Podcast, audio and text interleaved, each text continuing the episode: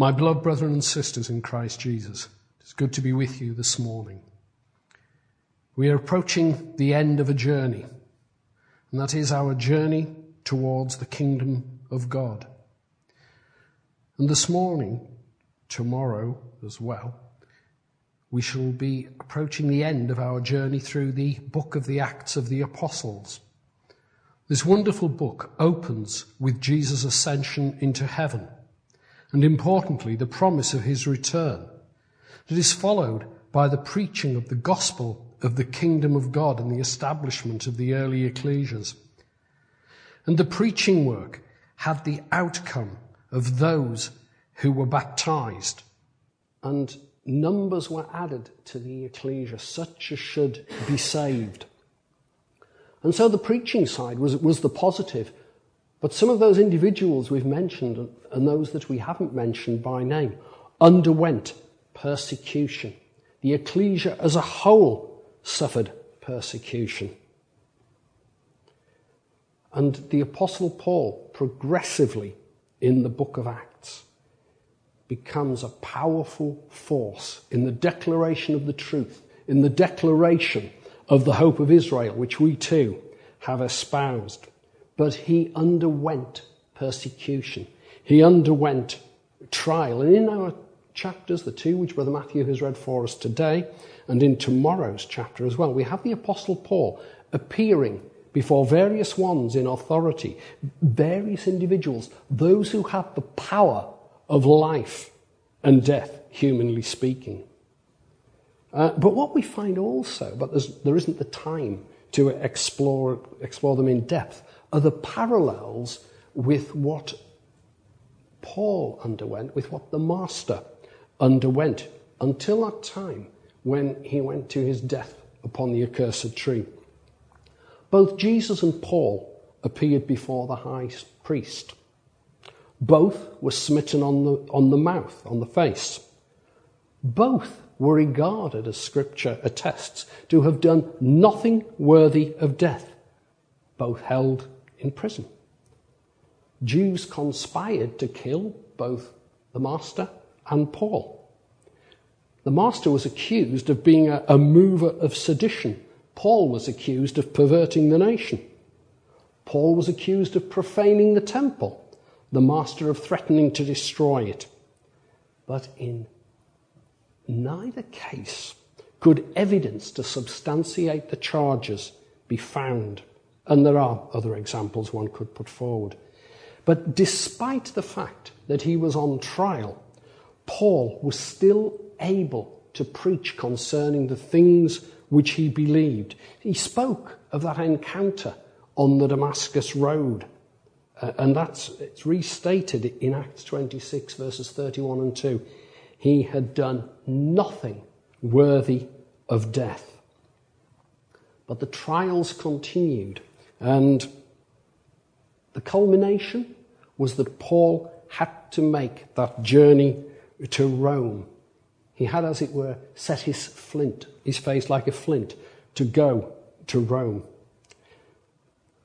Now, later in his life, in writing to the ecclesia at Corinth, Paul said, Thrice was I beaten with rods, once was I stoned, Thrice I suffered shipwreck. A night and a day have I been in the, in the deep. And when we look, events on board ship and stormy conditions feature in Scripture, both in the Old Testament and the New. And, and so, when we look at the, some of these things, it can help us to try and deal with the storms of 21st century life that we're subjected to while we await the return of Christ. The pressures come, the storms come from without, and sometimes challenges even within the body of faithful ones. But ultimately, we pray that we might leave the storms behind and enter into the safe harbour, the safe haven of the kingdom of God. Now, the master has been involved in things concerning troubled seas, as one might put it. First of all, in Matthew and chapter 8. Matthew chapter 8, verse 23. And when he was entered into a ship, his disciples followed him. And behold, there arose a great tempest in the sea, insomuch that the ship was covered with the waves, but he was asleep. And interestingly, that word tempest is seismos, from which we get seismology, which is to do with earthquakes and the number of great earthquakes, which Luke alludes to in his record of the Sermon on the Mount, become more prevalent. His disciples came to him and awoke him, saying, Lord, save us, we perish. He saith unto them, Why are ye fearful, O ye of little faith? Then he arose and rebuked the winds and the sea, and there was a great calm. But the men marveled, saying, What manner of man is this, that even the winds and the sea obey him? So there was the Master. He was there with the disciples. He calmed the storm. But later in Matthew, there's another incident in the 14th chapter, which we needn't turn to, but it's verses 25 to 32. And on this occasion, the Master was not with the disciples. They were, as it were, on their own.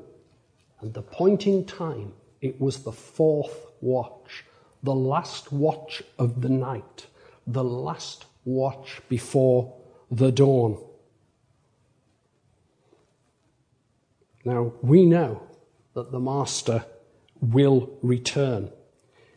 We know that we have to appear before Him, and our appearance before Him is the only certain thing in our lives. But just as the Master said to the disciples in Matthew 14, be of good cheer.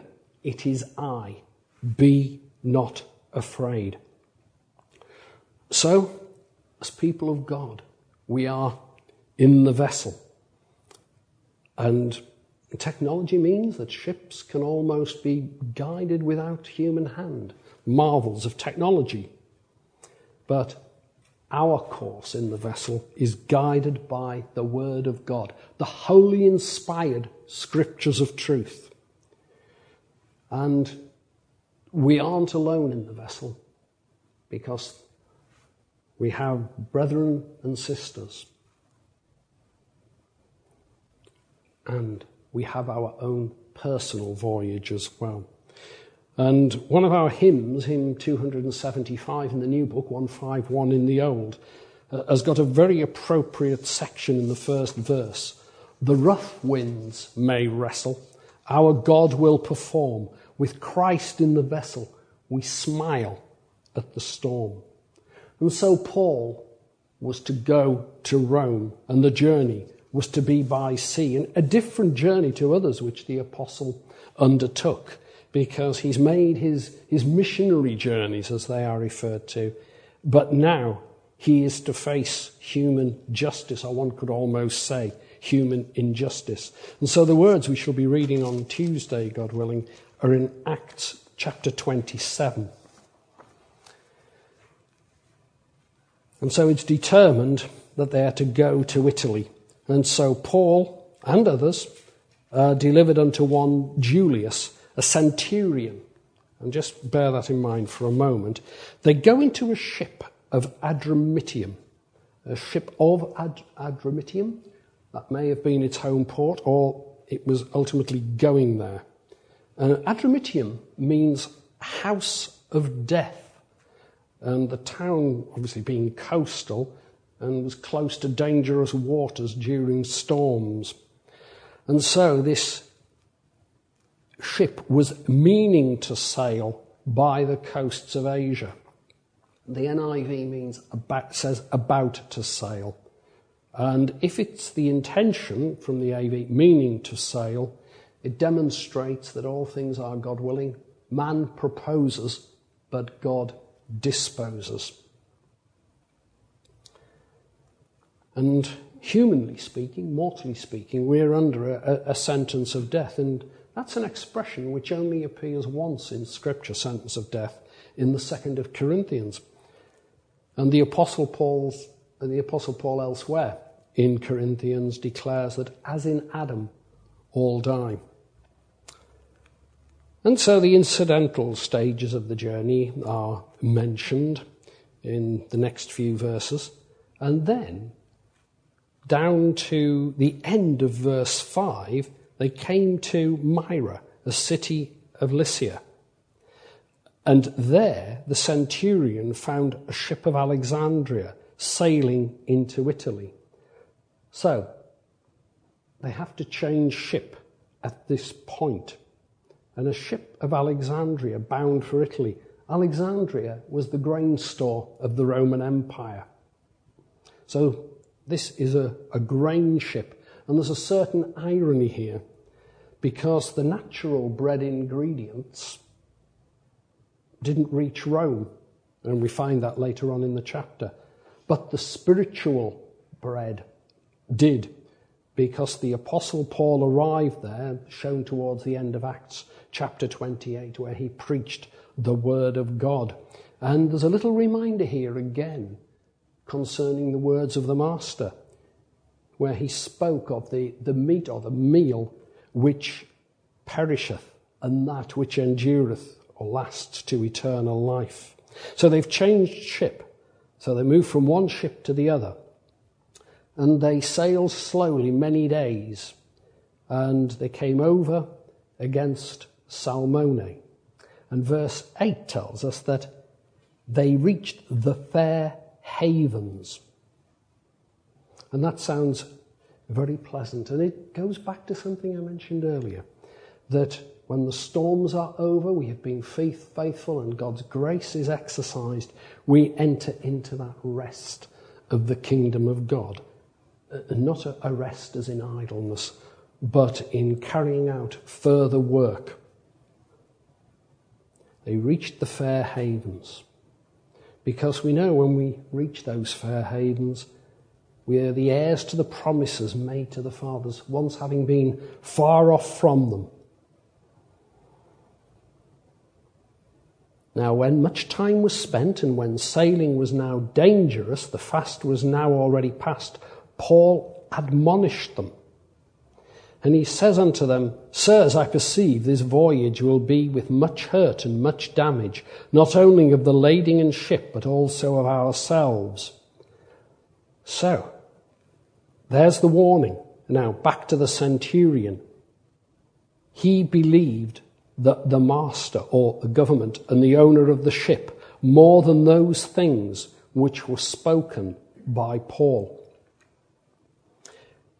Because the haven was not commodious or convenient to winter in, the more part advised to depart thence also. So we have the person who was in charge saying, we need to move on.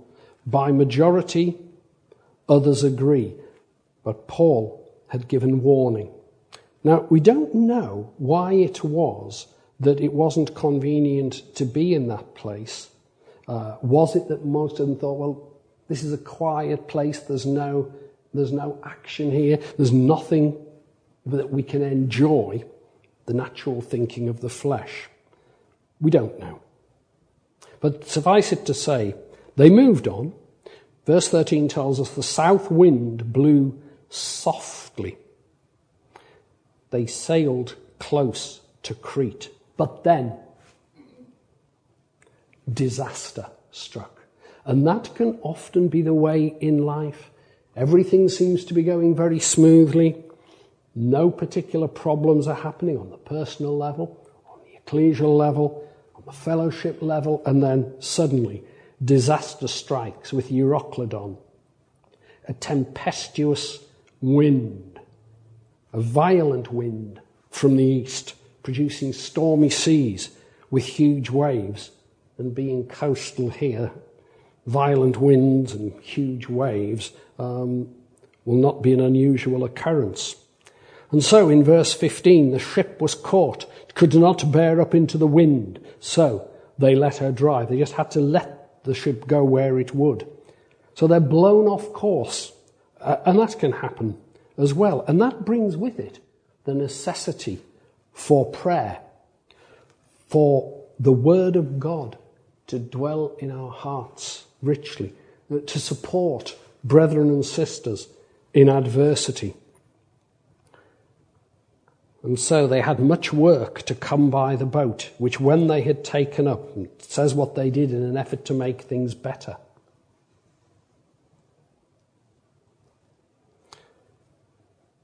And when neither sun nor stars in many days appeared, and no small tempest lay on us, all hope that we should be saved was then taken away. But then Paul makes a declaration. It says, after long abstinences, abstinence, Paul stood forth. So, long abstinence. Paul, I believe, had been praying. And we note it was long abstinence. Sirs, ye should have hearkened unto me and not have loosed from Crete.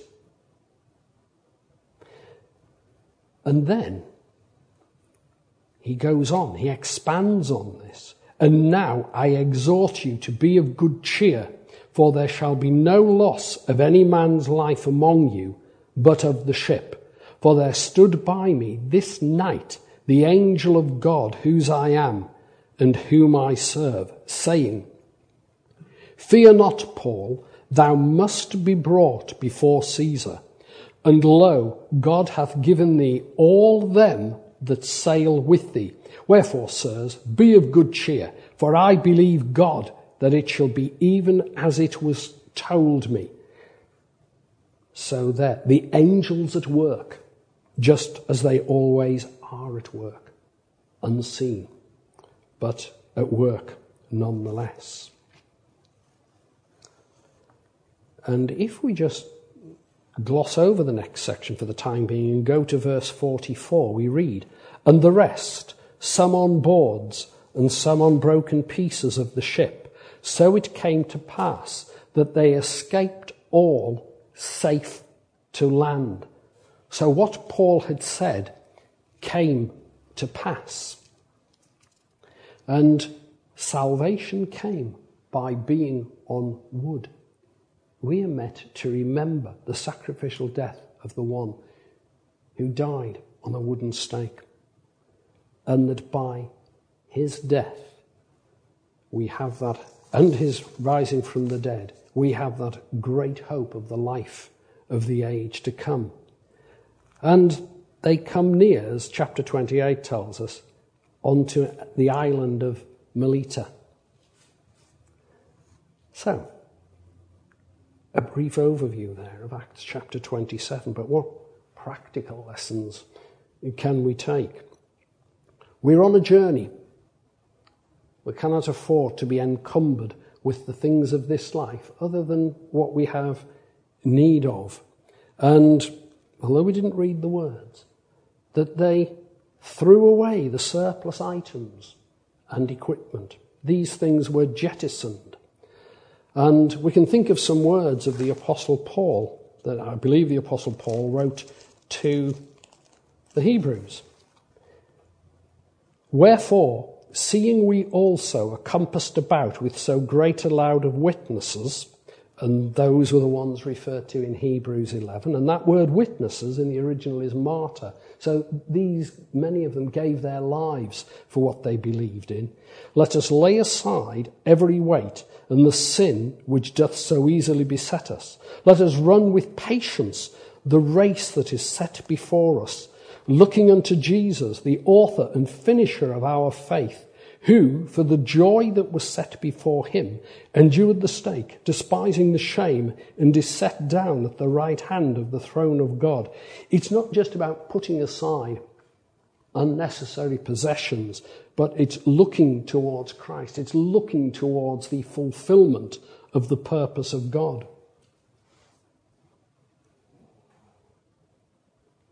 Must be careful not to listen to the wisdom of those of this world. The centurion, his word held sway. But there was another centurion in Scripture, the one who said, Truly, this man was the Son of God. Can also think about the wrong course might seem to be the right one. Well, that looks the right way to go. But it's not necessarily the one we should go on the importance of prayer. We've said already in the section, verse 21, ye should have hearkened unto me. Because there comes that point in time when human effort will not achieve anything. Things are according to God's will. There's mention when they had taken up, they used helps undergirding the ship and fearing lest they should fall into the quicksands. Quicksands are not obvious. In some places, you, one will see signs that say, danger, soft sand, do not enter. Some areas with quicksands only have authorized guides to guide people across. And so it's being alert uh, to danger because with a quicksand, you step on, you step down, there's no way back. And so it's avoiding the temptations of life. Some things which on the surface seem innocuous, but they could drag us down beyond rescue. But being more positive, we've mentioned that when all hope was taken away, God was there. Paul was in prayer. And so, when we see adversity, a solution is not obvious. We have that great recourse to the Word and to prayer. We know that we have an advocate with the Father, Jesus Christ, the righteous. And something else Paul did in the section that, that we haven't read, in verse 31. He exhorted those on board to abide in the ship. Otherwise, you cannot be saved. And where does that principle come from? It comes from the Old Testament, just before the Passover. Israel in adversity in Egypt, and they were told, Abide in the house. And so for us, we abide in the ecclesial house that we might have that great hope of being saved. And we too abide in the ecclesial house until that morning without clouds arrives. And we mentioned what Israel were instructed to do, and that was in connection with a feast. And we're here this morning to keep a feast, to be partakers at a feast of love. God's word tells us that Christ, our Passover, the NIV adds the word lamb, is sacrificed for us. We come together this morning once more, yes, but importantly, once less, one less opportunity to remember his death, to recognize everything that he has done for us. So we must, even in the battering of the storms of life, abide in the ecclesial house. And to help us on that way, we have words of encouragement in John, John chapter 15.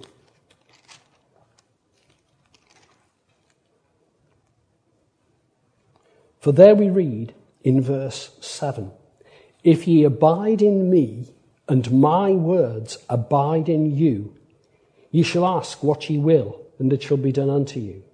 Herein is my Father glorified, that ye bear much fruit, so shall ye be my disciples. As the Father hath loved me, so have I loved you. Continue in my love. If ye keep my commandments, ye shall abide in my love, even as I have kept my Father's commandments and abide in his love. These things have I spoken unto you, that my joy might remain in you, and that your joy might be full. This is my commandment, that ye love one another, as I have loved you. Greater love hath no man than this, that a man lay down his life for his friends. Ye are my friends, if ye do whatsoever I command you. A man who laid down his life for his friends. We are his friends if we do whatsoever he commands us. And so now he gives us another commandment this do in remembrance of me.